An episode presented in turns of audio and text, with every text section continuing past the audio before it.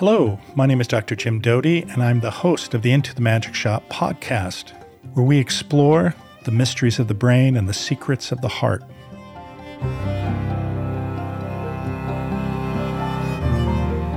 Hi, this is Dr. Jim Doty, host of the Into the Magic Shop podcast. My guest today is Shep Gordon, and this is the second part of our extraordinary conversation about his life as a talent agent and actually how he got to know so many celebrities, artists, as well as the Dalai Lama. I hope you enjoy. Uh, well, uh, it, that is sort of always interesting to see, sort of uh, what celebrities end up doing when they have the, the yes yeah. Uh, the power and the wealth to decide. So, why do you think people uh, and why there was a book written about Supermensch and a movie by Mike Myers? What is it about you that results in you deserving that title, perhaps? I don't know if I do. You know, you know, the movie was really Mike's movie, and he had a need to do something, and I fit into the agenda really well. I think where he got the title from, Norman Lear had written me a letter that I was a mensch, and I showed him that letter. So I think that's where he got it from. Um, and once he did the movie, then as happens in our world, I became super Supermensch. I became the phallus. Exactly right. You then became that character, right? Yeah, I became that character.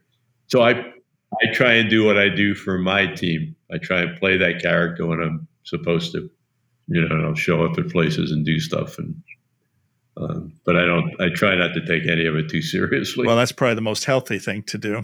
Speaking of, uh, one of the things that I uh, I was impressed with was I think you mentioned that you and Alice never had a contract, and it never seemed that that sort of quote unquote a contract was the most important thing. I mean, I think it basically related to trust that the other person's looking out for your best interests and uh, and vice versa.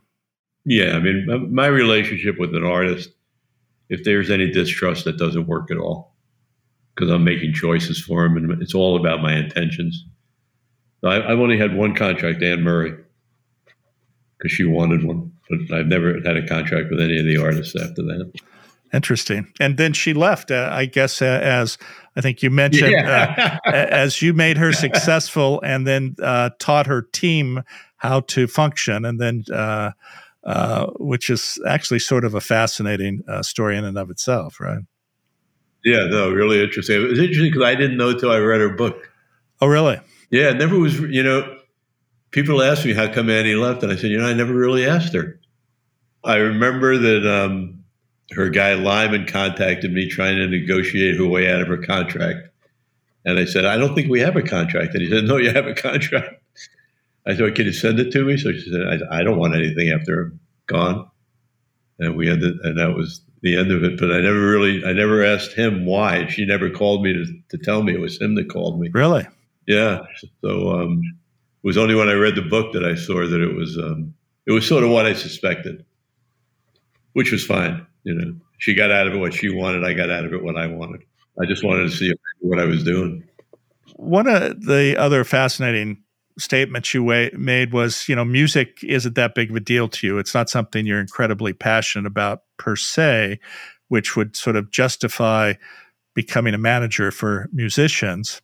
Maybe you could comment on that, but actually, probably more importantly, is commenting on how you saw a need within the chef community and how they were being taken advantage of.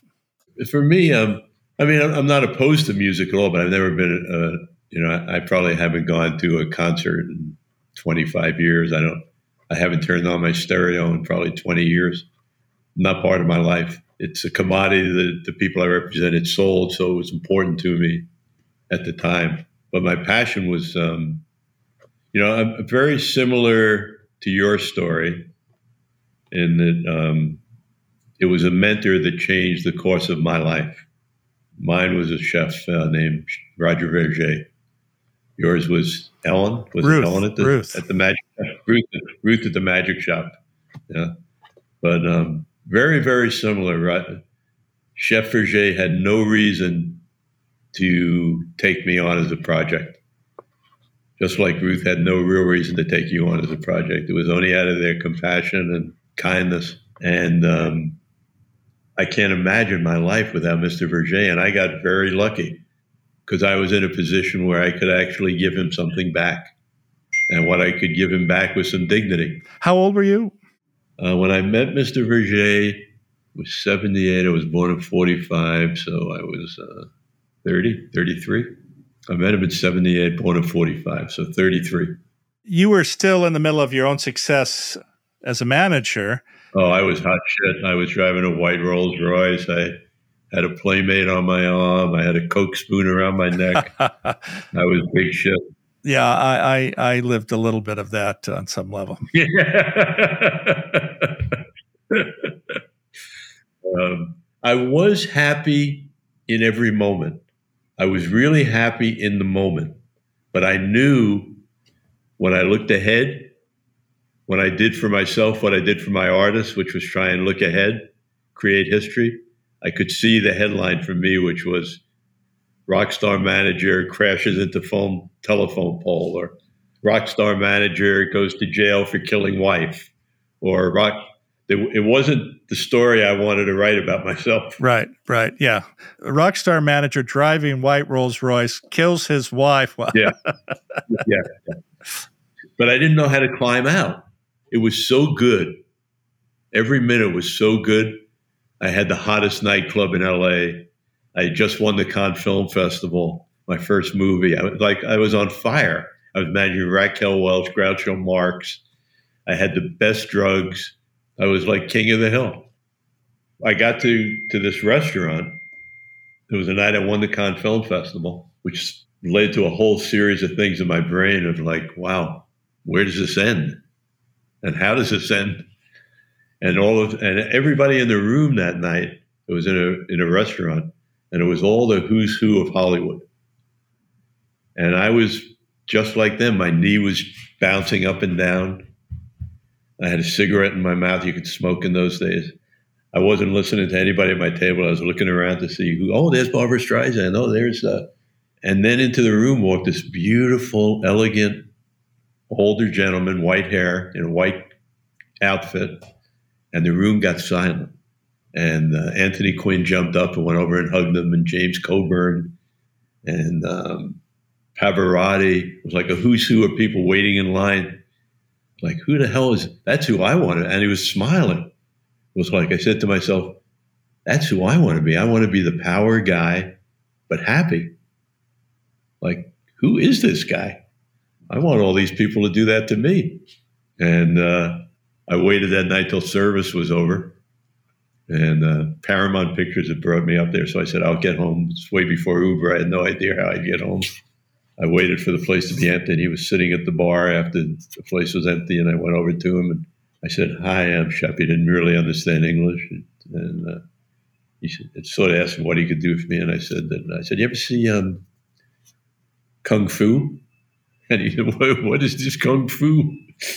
And I said, Well, there's a show about a grasshopper and an older man, and the grasshopper sits at his feet. Can I be your grasshopper? And uh, I do not know what a grasshopper is. Uh, but the, so I finally got through to him through the bartender what I was saying, and he said, uh, "Do you know how to cook?" And I said, "No." And he said, "Well, if you learn to cook, come back and you can work with me in the kitchen for a day." So I, uh, where do I? How do I learn to cook? He wrote that on a napkin. A couple of cooking schools, which I went to that year, and I came back the next year. I'm back, Mr. Vergé. He had no idea who I was, but he was so kind. He's such a kind man, and he said, "Oh, I'm so sorry. I'm." Uh, I'm leaving for Bangkok tomorrow and I can't be with you in the kitchen. I said, Well, can I come to Bangkok? And he just looked at me like I was completely insane, like I could have been a serial killer. and he said, No, uh, if, if you want. And uh, that was the beginning of the journey. And what year was that, did you say? 78? 78. And he sort of let me uh, travel with him every year. We would do a two or three week trip and we became closer and closer. And he allowed me sort of into his life, which was beautiful. The driver that attracted you to him because he was seemingly was sort of worshipped by all of these people you admired, or yeah, and he was happy. You could see a real joy. It wasn't a strained joy; it was a real joy. It's always interesting to look at those types of individuals who sort of carry themselves with this lightness and this joy, and uh, and it sort of gets. Uh, uh, you know, they send it out to, you know, the world, if you will, and people, I, I, think, positively react to that. So, how did that then lead to you representing Anthony Bourdain and other uh, chefs? I never represented Anthony, but I represented most of the world's great chefs.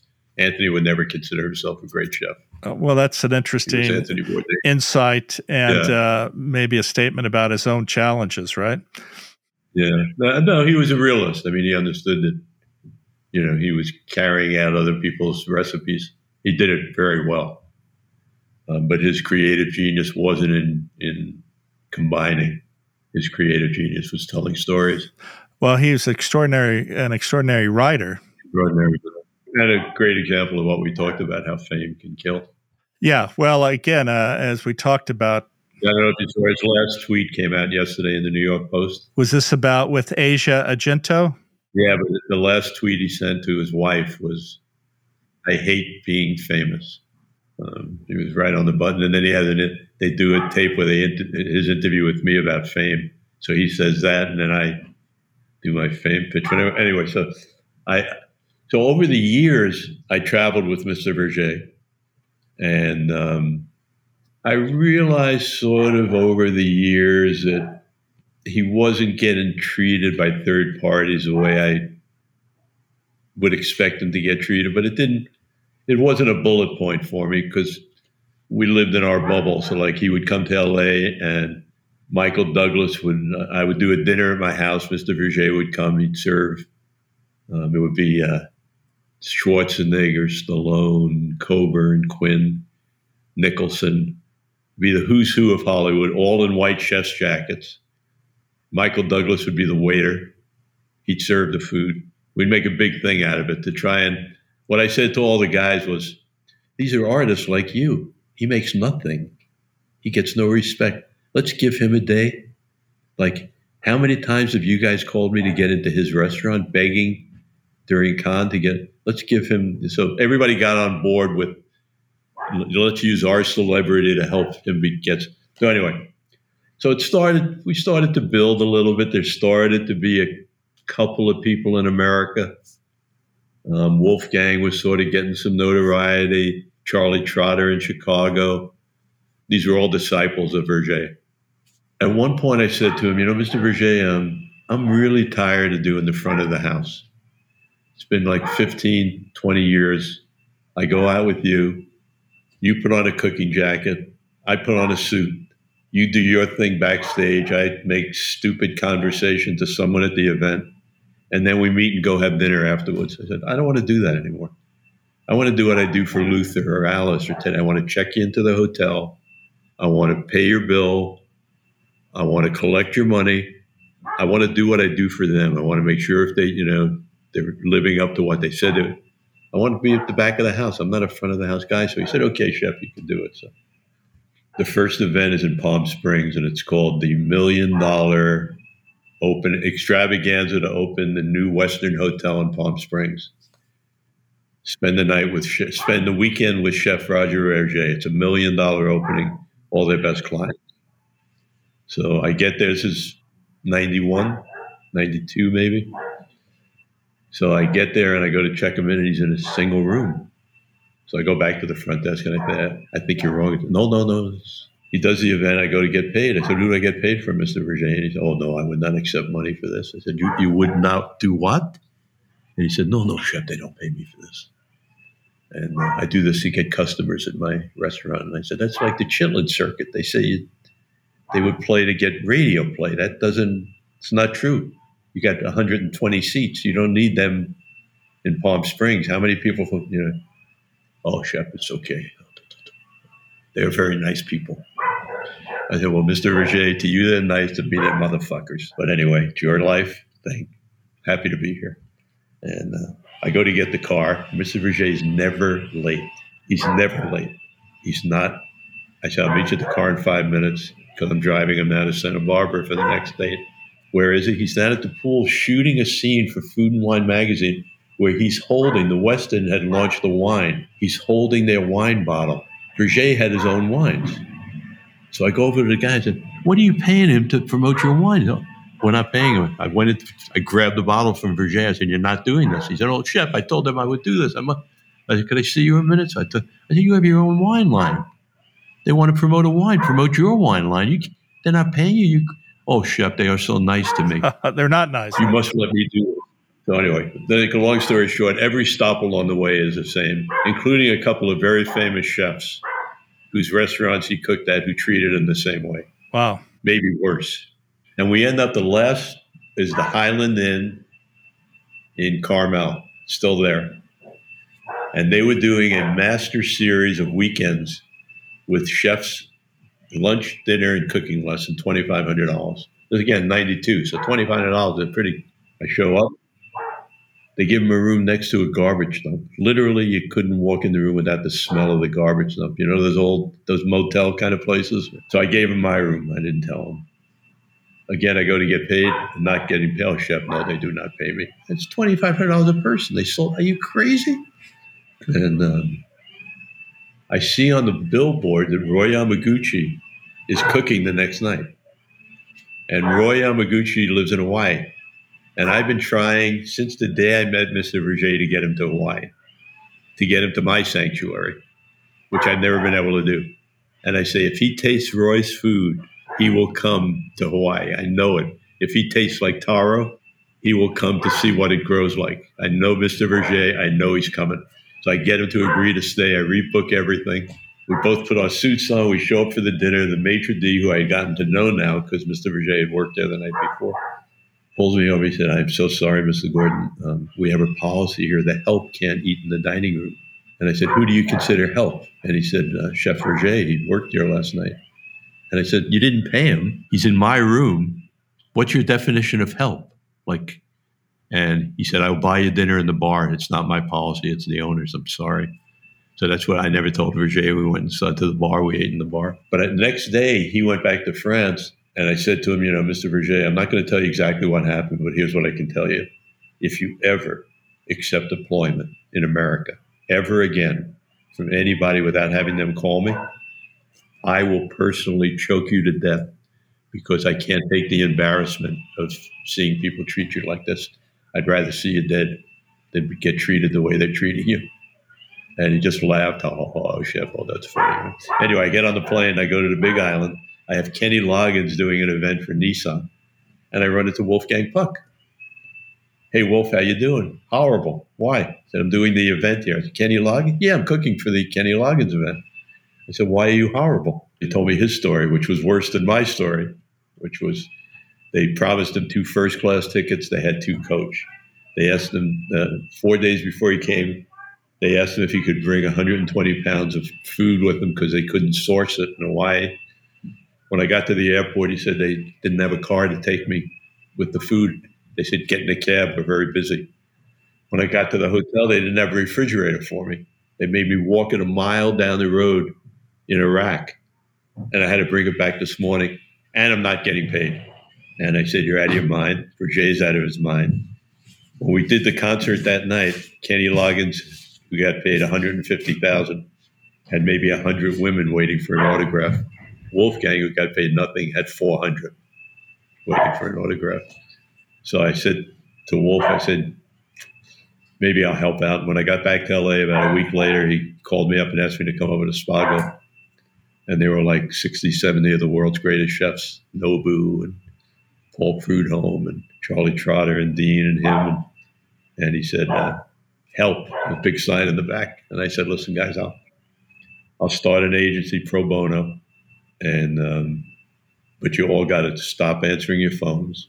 You got to direct your calls to my office, and it'll take us a couple of years, but we'll get there. And that was the beginning of the agency, '92. Well, that had a profound effect, obviously. Yeah, yeah. Everybody's very grateful. I just was in New York. I had three meals, and the chefs picked up the checks on all three. And it's been 20 years since I've seen any of them. So it definitely had a profound effect, and and made me feel really, really made me feel gratified that that maybe I worked for the right people. Well, I you know I, at least uh, looking over your history, I, I mean, well, obviously we all have our own motives. At the end of the day, you're trying to be of service, and I think that's. Uh, and fundamentally, that's what compassion is, and that's what leads to a uh, fulfilled life is uh, being of service to others. I had a great moment with Mr. Vergé that I like to tell students, particularly when I do talks. Every meal was treated as a, a special occasion. There were no toss away meals. That didn't exist in Mr. Vergé's world. If you had working, everybody stopped for lunch. He made lunch for everybody. You share the lunch, you share the experience. There was no toss away dinners. There was no never never anything. So that was all planned carefully. We ran late one day. I think we were in somewhere in the Midwest, and we ran very late in a place where the re- the restaurateur couldn't keep the restaurant open for Mr. Vergé. Normally they would have, but it was like inside a bank or in a mall or something that they couldn't stay open. So we were sort of left on our own to find a place to eat, and we just walked down the street. and We went into the first place we found, and the either the chef or the maitre d recognized Mr. Vergé because you could tell just the way they treated us. They didn't call him by name, but and we sat down for we ordered the meal. I didn't like mine at all. I left probably half of mine on the plate. Just didn't appeal to me at all. He finished his plate and he finished my plate. And uh, we left and we walked outside. I said, Mr. Vergé, I really didn't enjoy that. And I, I, I wish I did, but I didn't. Could you tell me what you found in that that was so exciting that you wanted to finish mine? And he said, Oh, Shep, it was horrible. And I said, Well, it was horrible. Why did you finish my plate? And he said, You know, Shep, um, I don't know many things, but I know the chef will be looking at the plates when they come back from our table. And I know that if these plates are empty, he will have a good night. And I know that if the plates are full, he will have a miserable night. I didn't wake up this morning to make someone's night miserable. And a horrible meal I can survive. Bingo. And that's what life should be about. No, I think uh, uh, that's exactly right. And uh, again, yeah, that's exactly right. It's exactly what it should be. Yes, uh, and and and in fact, probably if there's one lesson from our conversation, that's probably the most important one. You know, I, I think the story is correct. It may be a little off, but it was uh, was it Jimmy Page who was uh, uh, of uh, Led Zeppelin? Yeah, great guitar and, player. Uh, I think somebody he made a comment during an interview. Uh, he said, "You know, I'm so tired of playing Stairway to Heaven over and over again. I hate that song."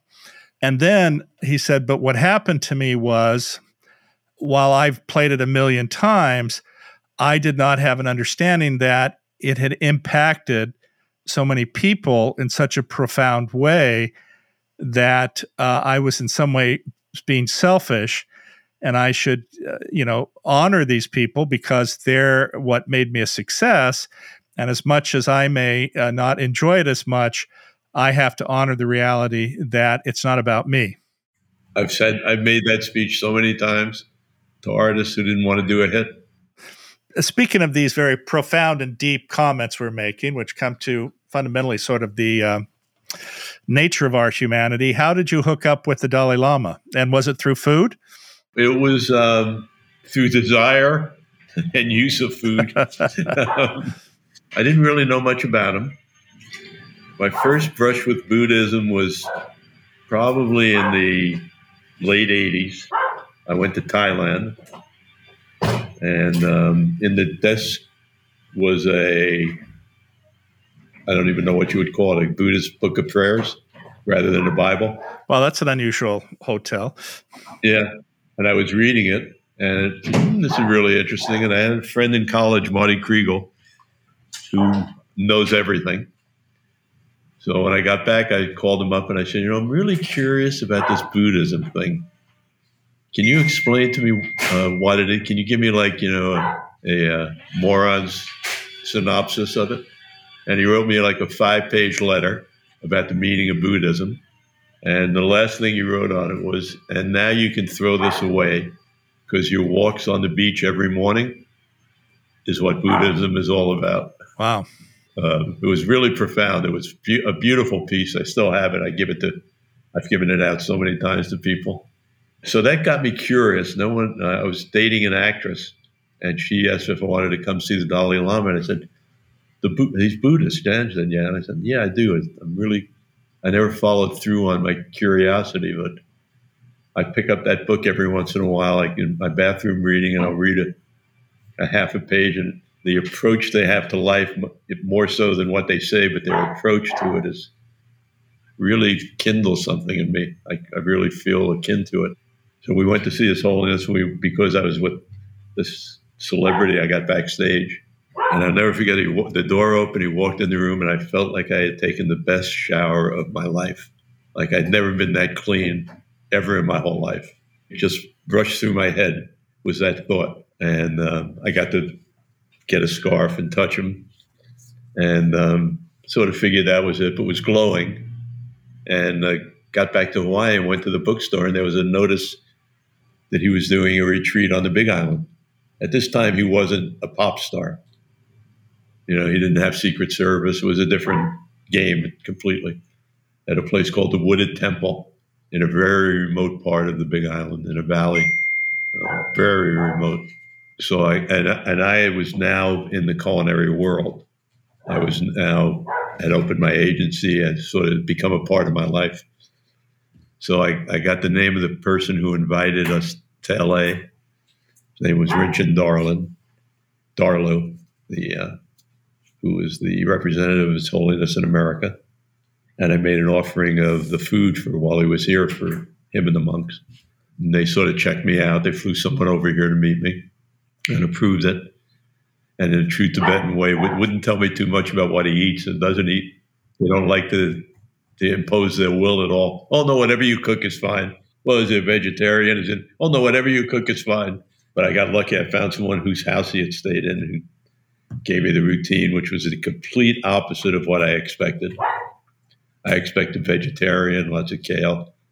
He wanted meatballs and spaghetti at five in the morning and beef stew and but when I did my research, the only thing that um, I could find, now my brain is, uh, I'm at that point in my life, that they make tea out of it, yak, yak butter, was about the only thing I could find was indigenous to the Thai diet. And I found a guy, a friend of mine, who snuck some in for me because he couldn't bring it in legally. And it smelled up my house like a locker room for a month. Um, just was the most foul smell ever. But I was so proud I had it. The only thing they told me, they wouldn't tell me what to make. They wouldn't tell me anything except if anyone, if you or anyone on your crew has any expectation of meeting His Holiness, you should not do this. So they wouldn't tell me what to cook, but they, that was the one thing that they stressed every single time was the expectations of the people helping you coming in. They didn't want anyone to have that expectation. So we all sort of took it out of our brain. And uh, we get there in the first morning. The breakfast was at five. Um, came in and said, Would you bring His Holiness breakfast? No, you told us we're never going to meet him. And he said, No, we'd like you to bring it to him. And they covered my mouth. And I was, the tray was shaking. You could hear the, the plate shaking. My armpits was so sweaty. I was so nervous. Uh, but I was so proud because I had yak tea. And he's in Hawaii, and I'm going to serve him yak tea. I'm the coolest guy in the world. Look at me. How cool am I? I got yak tea from. the plates are shaking. I go up to the door, and um, the door's open. He's he's got his his robe is halfway down. He's brushing his teeth. He goes, "Oh, hello." I go, a breakfast? I yes, Your Holiness. No, bring it in. Thank you, Your Holiness. Yak tea? And he says yak tea, and I go into ecstasy. Like now, I am definitely, I'm the coolest guy on the planet. I'm like, there's nobody in the world cooler than me. I could get struck by lightning right now. I'm the coolest guy in the world. And through that fog of self, like glorification, I hear him saying, Oh yeah, yak tea. That's why I leave Tibet.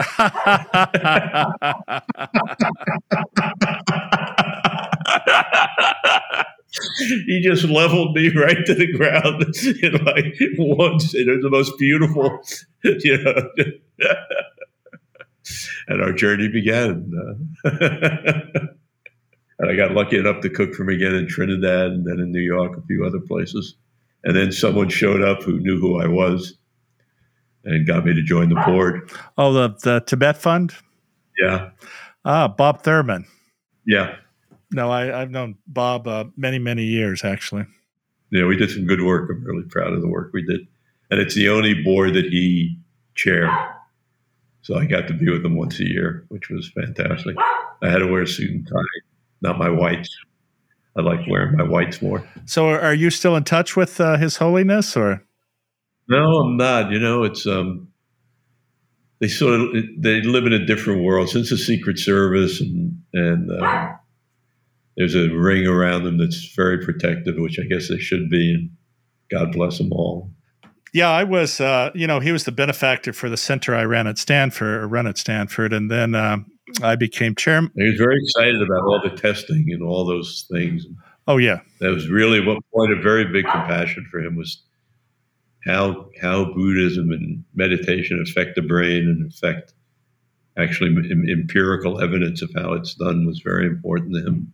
Yeah, I uh, actually edited a textbook uh, published by um, Oxford Press that was called uh, "The Neuroscience of uh, the Handbook of Compassion Science," actually, which. Uh, oh yeah, yeah, I know that. I know that. Yeah. Which I gave him a few years later, and um, and in fact, I dedicated it to him. But uh, yeah, I haven't been connected for a while, as you pointed out. There's a, a whole. Well, he's getting older. Plus, uh, I think they become very protective of his time. Yeah, yeah. It's, uh, you know, um, how do you say it in the nicest possible way? Power corrupts, and not necessarily the person in the middle. I mean, I, I have examples with them that are so he's so amazing. I'll, I'll tell one that I really have never told before, and I, I, I'll keep it. I'll leave all the venom out of it. I hope, but I produced an event with him here in Maui, and um, I had gotten a, a, grandfather in Honolulu reached out to me that his 11 month old da- granddaughter was dying of a brain tumor cancer, and that he had had a dream that His Holiness touched her and cured her. And they didn't have any resources, they didn't have any money, he didn't, had no idea how he could even get to Maui. But he was just writing to tell me, tell us about the dream and see if there's any way we could possibly get this granddaughter who he loved so much, his only granddaughter. And we all got so excited who had been working on the event because we, I remember saying we read the letters. Now we know why we're doing this. This is not just about us and putting on it. Now we now we guys. Wow, we all started crying. It was like you know, and the people around him wouldn't let him meet her. Really? No matter how hard I tried, I could not. So um, I sat down my team and I said, "Listen, this is. I know I'm I'm your leader and I'm supposed to act in a way that you can be proud of, but fuck him he's going to meet her. And um, but the end, the, sto- the so part of the story that's significant is not that part. So we get to the field for him to do his talk, and at the foot of the stairs, there's probably 20 people and a bunch of kids. I have the grandfather and the daughter at the foot of the stairs, and I say to, to the guy who wouldn't let the meeting happen, very nonchalantly as we're walking to the stage. I said, one second, did I tell you about the Hawaiian custom? And he said, what's that? And we stopped. I said, Hawaii, before you address um, any public crowd, you have to get a blessing from a child. So I put a child down there. Oh, okay. So he turns around to tell His Holiness. His Holiness is gone. He's holding the girl in his arms, holding her in his arms, kissing her, will not let go, holds the whole thing for 30 seconds, while he's kissing her, hugging her, petting her, doing it. The end of the story, His Holiness came back a year and a half later to Honolulu. I had nothing to do with it. And by that time, they, they weren't even inviting me because I, I was vocal about how pissed off I was. And um, I get a letter from the grandfather. The girl lived. Could he bring her backstage to meet His Holiness? Oh wow! I had the heart to tell him. I, so I just never answered the letter. It was like, well, but that's who he is. That's why he is who he no, is. No, no. He, uh, as you mentioned uh, when you were in his presence, you it's extraordinary because I think you have this one of the few experiences where you interact with somebody who for no other reason gives you unconditional love and embraces you with it. And uh, there's no other agenda. And, and I think that's quite extraordinary. And I would suggest, you know, many of these elevated spiritual leaders like Amma, I don't know if you've met Amma, the hugging saint. No, I have something, someone brought me something. Yeah. Or, uh, she's a heart. Uh, or something? Uh, well, she's this rotund lady who doesn't speak English, or uh, she understands it, but but she gives you these uh, darshan or hugs. But uh, again, like him, though, you just feel the sense of unconditional love, and uh, uh, you know. So I've had such joy in hanging out with her and a variety of these people: Eckhart Tolle, Sri Sri Ravi Shankar, Sadhguru and uh, on and on. And uh, so, it, yeah, Robbie's pretty amazing guy. I did his uh, box set. Oh, really? Yeah, I produced it with George Harrison. So you're talking about Ravi Shankar, right? Yeah. yeah. So Sri Sri Ravi Shankar actually is a spiritual and religious leader. So he so he has an extra Shri by his name. So Shri means holy. so he's holy, holy. Uh, uh, Ravi Shankar was pretty out there too. He was pretty. Special. Yeah, no, I, certainly I'm aware of him. That's uh, sort of my time uh, as well. So uh, I think we've covered a lot of territory here. Maybe you can and I think actually you actually already imparted uh, uh, probably the greatest lesson you learned from uh, Mr. Vergé. Well, that's funny. Steve Luczo just texted me. That's really. Oh, funny. Oh, really? that's uh, that's great. He's uh, he's been a good friend for a long time and uh, very yeah, certainly really good man. What a beautiful family. Yes, yes. and f- what a beautiful. Um, that's a that's a role model for the world right there. That family. Yeah. No, I was actually probably with him two or three months ago. Actually, at at his house here. So uh, uh, nice fellow. I just, I just, made him a reservation at a Japanese restaurant. So that's why he's, he's texting me. Oh, back. I'll, I'll, text him and tell him I, I was reservations all around the world. Yes. For people, what I do, I, am going to have to come and visit Maui. Maybe, maybe I could get a get a free meal from you. Anytime, anytime. So, actually, maybe ending up, it was interesting because you had commented about uh, relationships, and sort of that's where we started. What do you think changed for you that actually allowed you now to be in this position uh, where you're married, obviously extraordinarily happy with child? Did something change in you, or did circumstances uh, change? No, I don't. I didn't really feel any big change at all. It just sort of happened really naturally. I met a woman that had the same rhythm as most of my other relationships, except she had different answers. When I said, "Would you like to have a child?" she said, "Yes." and uh, so we we dove in, and um, after the baby was six months old, we decided to get married because it was the right thing to do for Benjamin. And um, it's it's been uh, it's been everything everybody always told me it would be. I, I raised four adopted kids who I love very much. You can't love people more than I love them, but it's a different kind of love. It's wild. You see so I see so much of myself in Benjamin, um, so much of my father.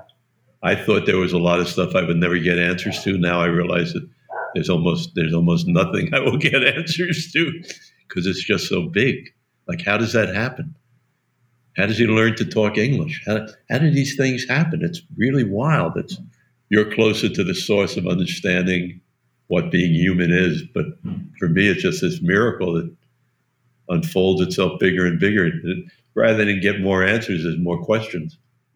Well, I, I certainly would concur, even as a, a, a neurosurgeon and a neuroscientist.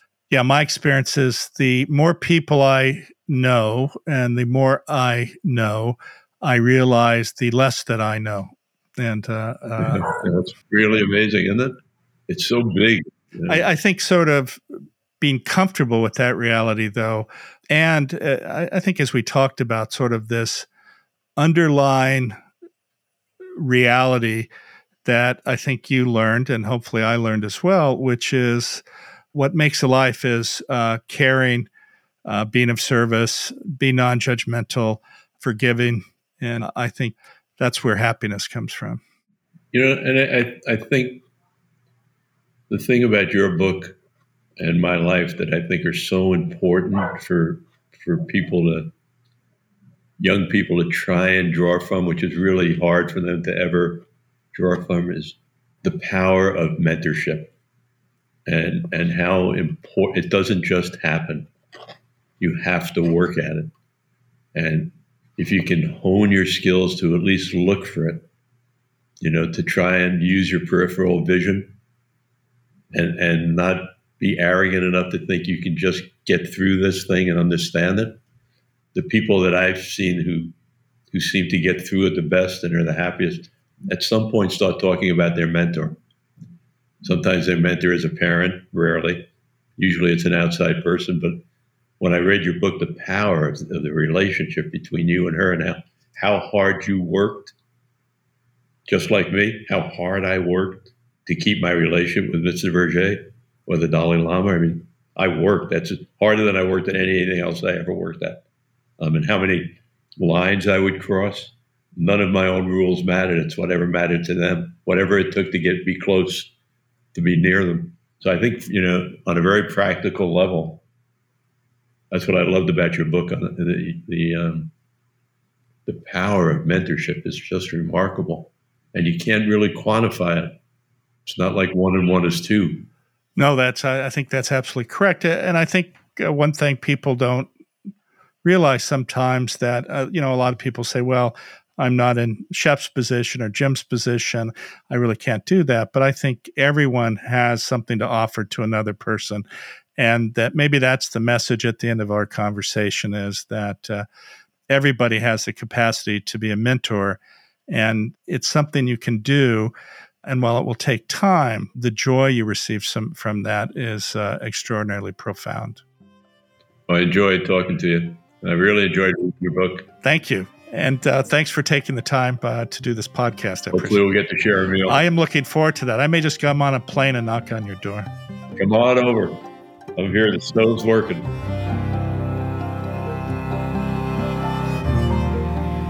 Again, thank you for being with us today. The Into the Magic Shop podcast can be found where you find your most popular podcasts, or you can find us at intothemagicshop.com.